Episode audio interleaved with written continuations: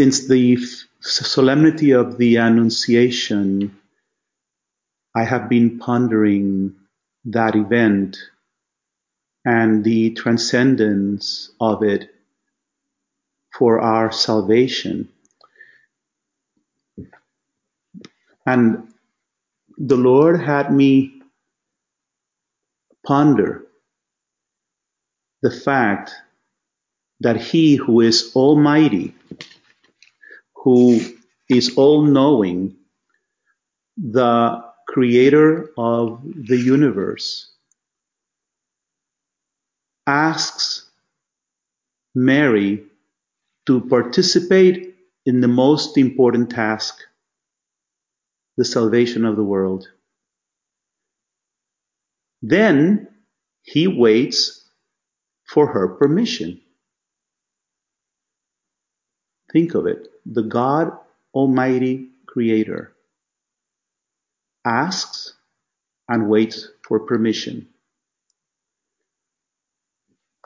We can see this happening through the entire history of salvation. God has entrusted the world to us.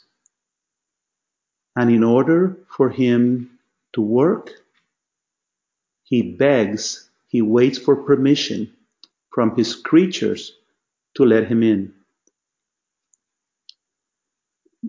This is God's way with you and with me.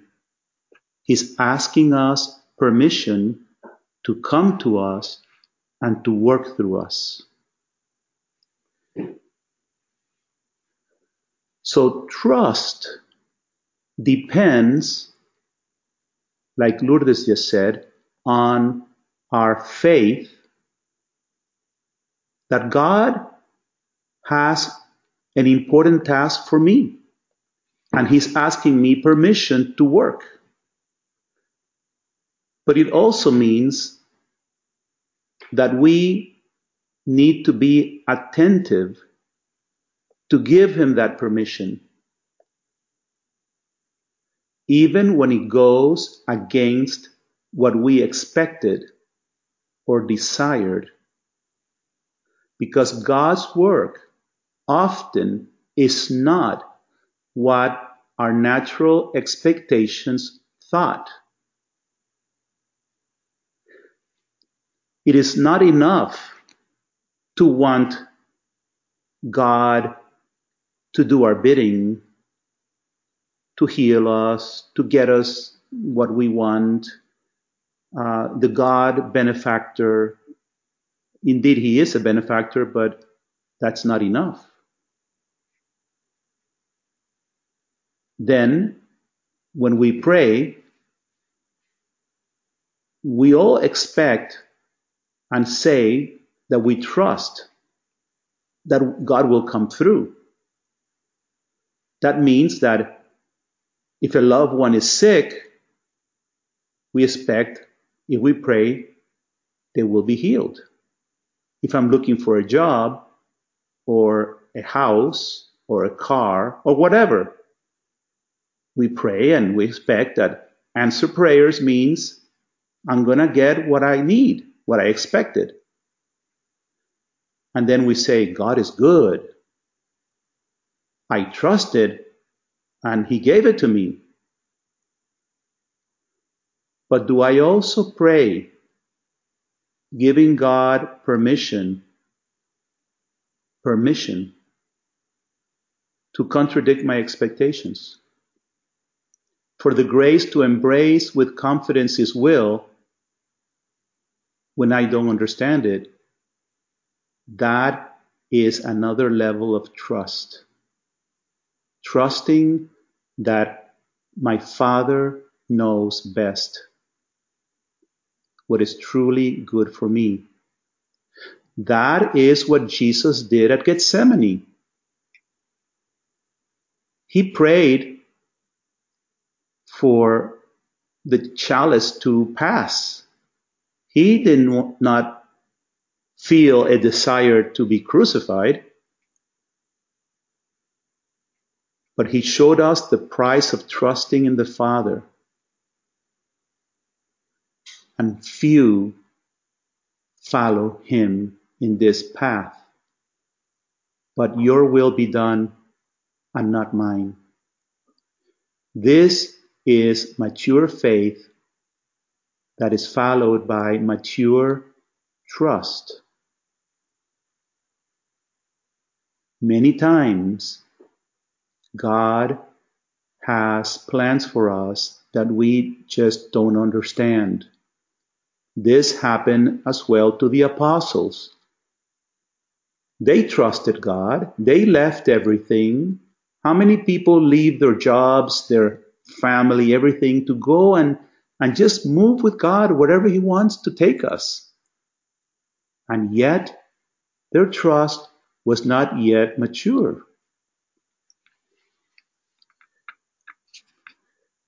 What happened? When the Lord told them why they were going to Jerusalem, they kept resisting it, thinking that cannot be the end of the story. Indeed, it's not the end of the story, but they expected something else. And sometimes it happens to us, my dear family. God is taking us to the cross and we're expecting something else. Well, if He's taking us to the cross, if He's permitting something or directing us through trials, He is also giving us the assurance that He will never abandon us, that He will be with us always. We heard this, the testimony of Father Ron. I think what makes that testimony so powerful is that it was backed by the testimony of his suffering that terrible skin disease and continuing to trust. He didn't, he did not want that. And God did not take it away quickly. He had to bear it for a while and it blessed him and he understood. And that is what makes that testimony of trusting in God so real. All this means that it is not enough to obey the commandments, that it's living by the law. And the Lord Jesus came for something much more. Christ has given us the Holy Spirit so that we see and desire and act as one with his heart.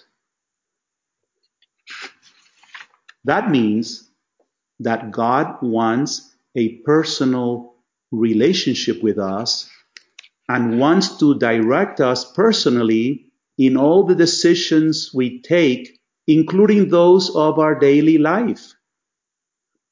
And so it is not just a one time thing. Jesus, I consecrate myself to you. Jesus, I trust in you. It has to be followed by a seeking, a listening, a being attentive. The Lord wants to give us His plans, His desires, His love. Often we are tempted with spiritual laziness.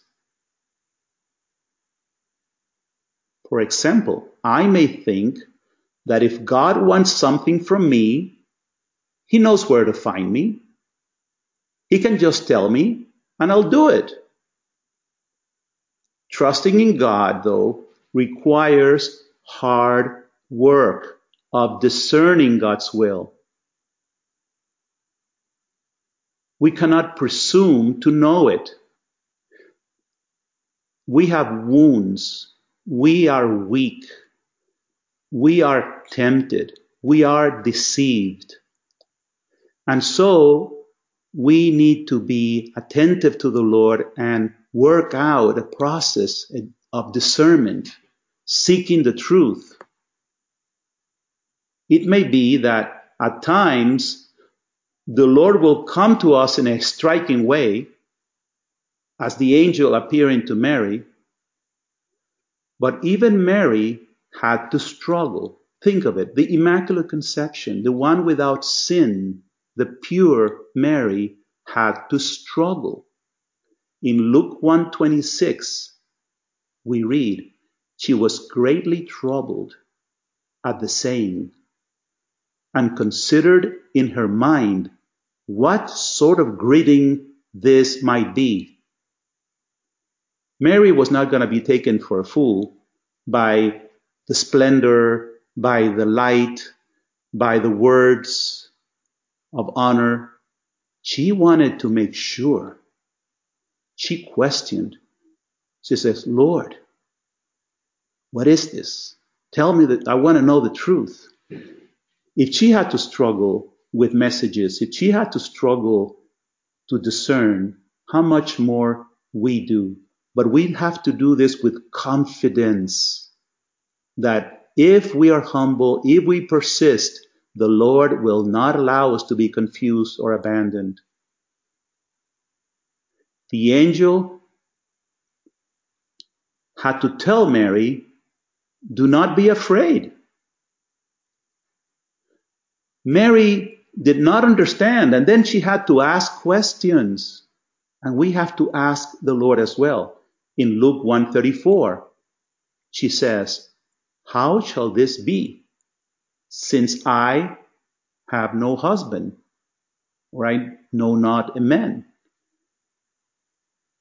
She felt what is being said doesn't seem to fit in what God has been telling me before. So explain this to me, please.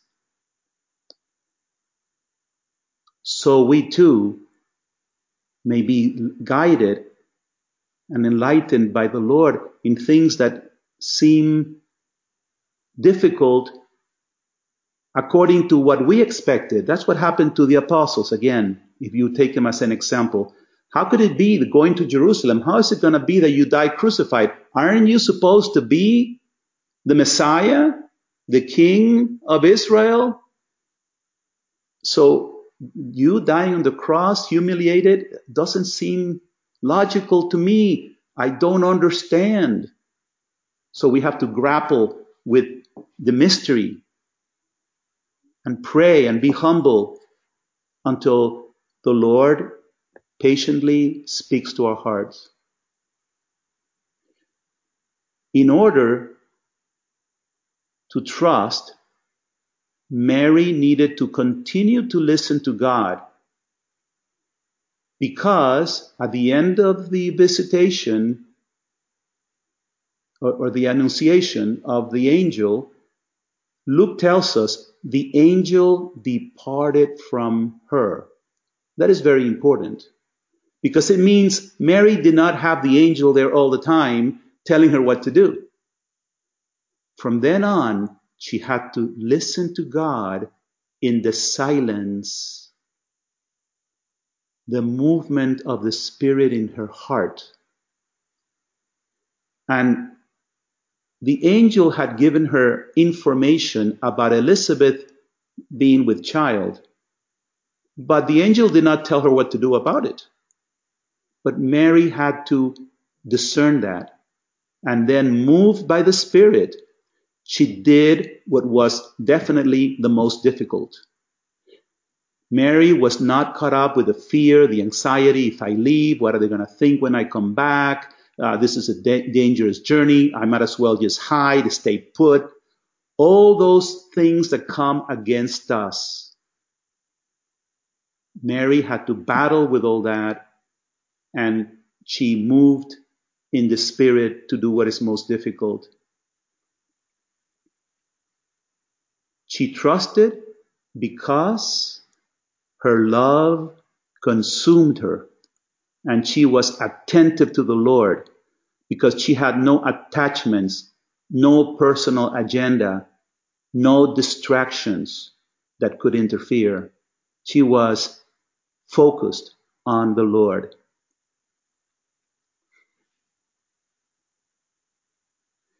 As we, I already said, the disciples also trusted, but only at the end they realized the power of the cross and that they had not yet abandoned everything as they thought they had. They still were attached what is most difficult to give up, which is our way of looking at reality, the way of understanding things. It's easier to follow Jesus by doing actions than to allow him to reveal to us things that contradict what we always thought things were. But if our priority is not to listen to God, if we do not expect Him to actually speak, if we do not keep at it in prayer, seeking and waiting upon the Lord, then we will be distracted and guided by other voices. My family, it is so easy I can take a resolution. I, I trust the Lord has told me to spend X amount of time in prayer every day.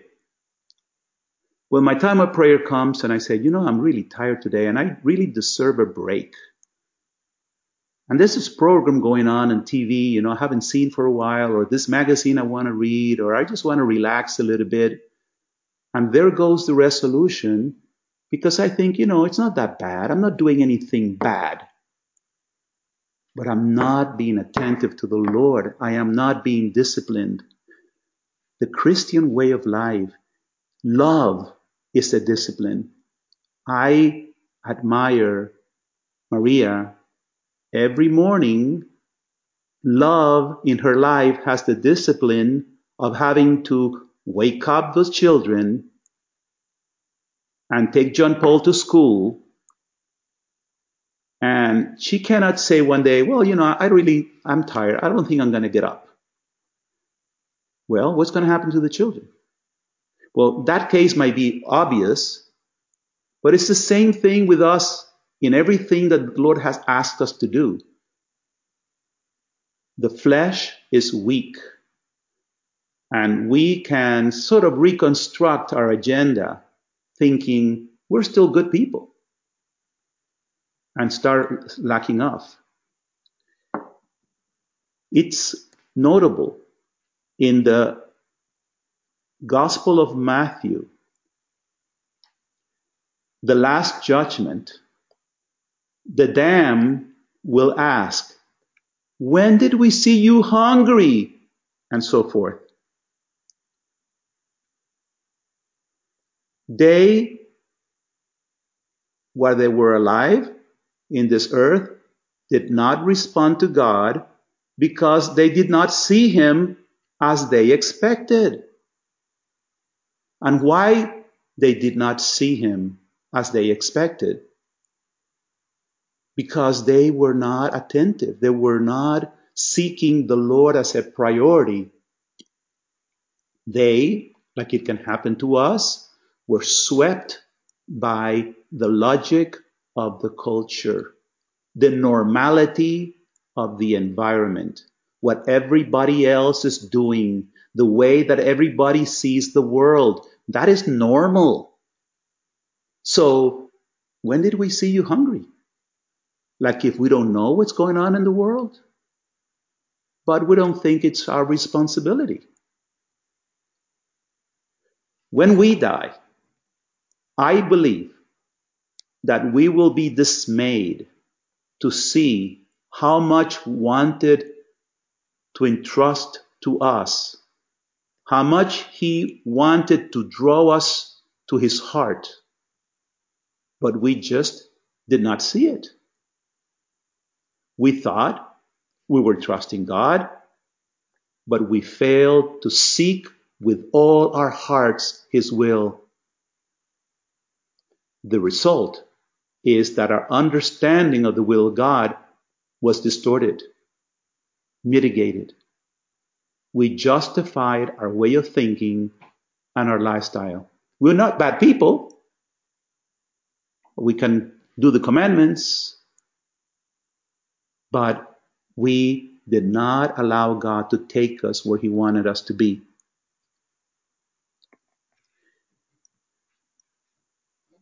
If our understanding of God's will is limited or somehow distorted, then our trust will be limited and distorted. We can only trust in as much as we see and understand what God is entrusting to us and have the faith to respond. In the gospel story of the rich man and Lazarus, the rich man goes to hell not for doing something bad to Lazarus, but simply for ignoring him in the great need he had. He was having his nice meal. He was attached to this kind of thing. His meal, his dress, dressing in purple. Uh, hey, there's nothing wrong with that. But Lazarus was begging right next to him, and he was oblivious to it. He did not see what God was entrusting. God was entrusting him with that poor man that was in need. And Lazarus went to heaven. The rich man did not. He was invited to have the grace, the privilege of serving God, finding God in that poor man. But he didn't trust. And of course, he didn't realize he wasn't trusting. He was just oblivious. We too can interpret the gospel blinded by our own mindset, by our own interests and attachments. One sign that we are off track is when we justify our actions saying, but there's nothing wrong with this. Nothing wrong with spending my money this way, my time, my thoughts this way. Instead, the Lord is inviting us to ask Him, What do you want? What is the best way you want me to spend it? So instead of saying, There's nothing wrong with it, the question should be, Is this what gives God the maximum glory? If we only comfort ourselves that there's nothing wrong with it, we are blocking off what God wants to entrust us, and therefore we're really not trusting.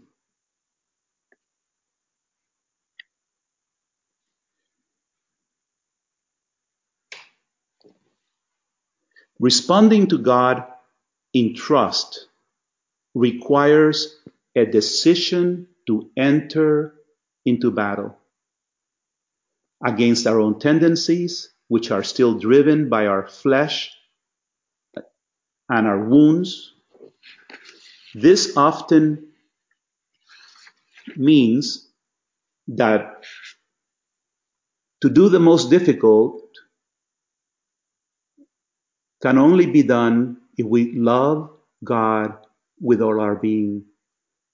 We need to allow God to plow, to pierce our hearts to make them new because our hearts are hardened. We need redemption. We're not okay. The Lord wants to give us a transformed mind that will have authority over our flesh. In Romans 12, Paul tells us, I appeal to you, therefore, brethren, by the mercies of God, to present your bodies as a living sacrifice, holy and acceptable to God, which is your spiritual worship. So our spiritual worship is to be a victim soul.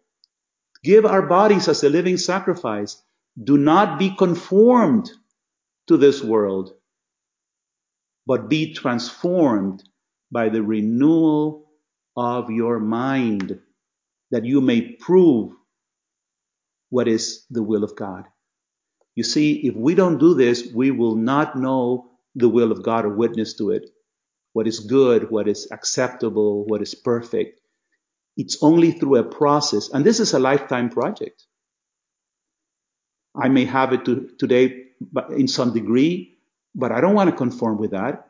Lord, give me more. I want to keep on allowing you to transform my mind, to do what is most difficult, to love you more, so that you can have greater authority over me and I can have greater authority over my thoughts, my time, my resources, and everything.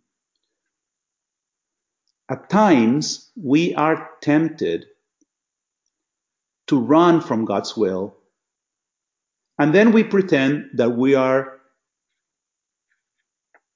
not doing it because we cover up the escape with pious excuses. We know about that. Well, you know, I'm really not, not going to do that because I really think God wants me to do something else. And, and I just invent that at the spur of the moment without any discernment. We can easily fool ourselves this way. That is why we need the teaching of the church, but also someone who can help us to see our blind areas. And this is why accompaniment is so fundamental to help us to reach self-knowledge. Like Raniero Cantalamessa says, we can really hit ourselves in the places we have to and challenge us. We need someone to help us from the outside, to help us to see our true motivations. This process is so arduous, so important to come to real faith, to real trust in God, that St. Ignatius, who desired to respond to God, God gave him a process of discernment called the spiritual exercises. He had to seek God and engage into an intense spiritual battle against Satan and the flesh in order to come to clarity above the will of God. To think we can shortcut this or circumvent that is to fool ourselves. That's the work of the path. This calls for a disciplined way of life. It's not complicated, it's simple, but we have to be willing to walk it every day, to be humble, to listen, to allow the, the voice of the Lord in us to convict us, to listen to what we're being challenged. And finally, another temptation that we have in this regard is to overlook the power of our ordinary lives in the will of God. Oh, we're so ordinary, we're so little. I mean, really, what is the importance of my life? And once I start to think this way, why would I fight so hard? If my life, after all, is so insignificant, so basically useless, then we can excuse ourselves saying, I'm not as important as Mary was. But the truth is that Jesus is asking us to respond like Mary, to partake of his love as co-redeemers to save many through the power of our hidden lives, united as one with His, as Mary is united as one with Him. That is why He pleads, give me victim souls. The creator of the universe is begging each of us to help him, to give him victim souls, to bring his love and salvation to many.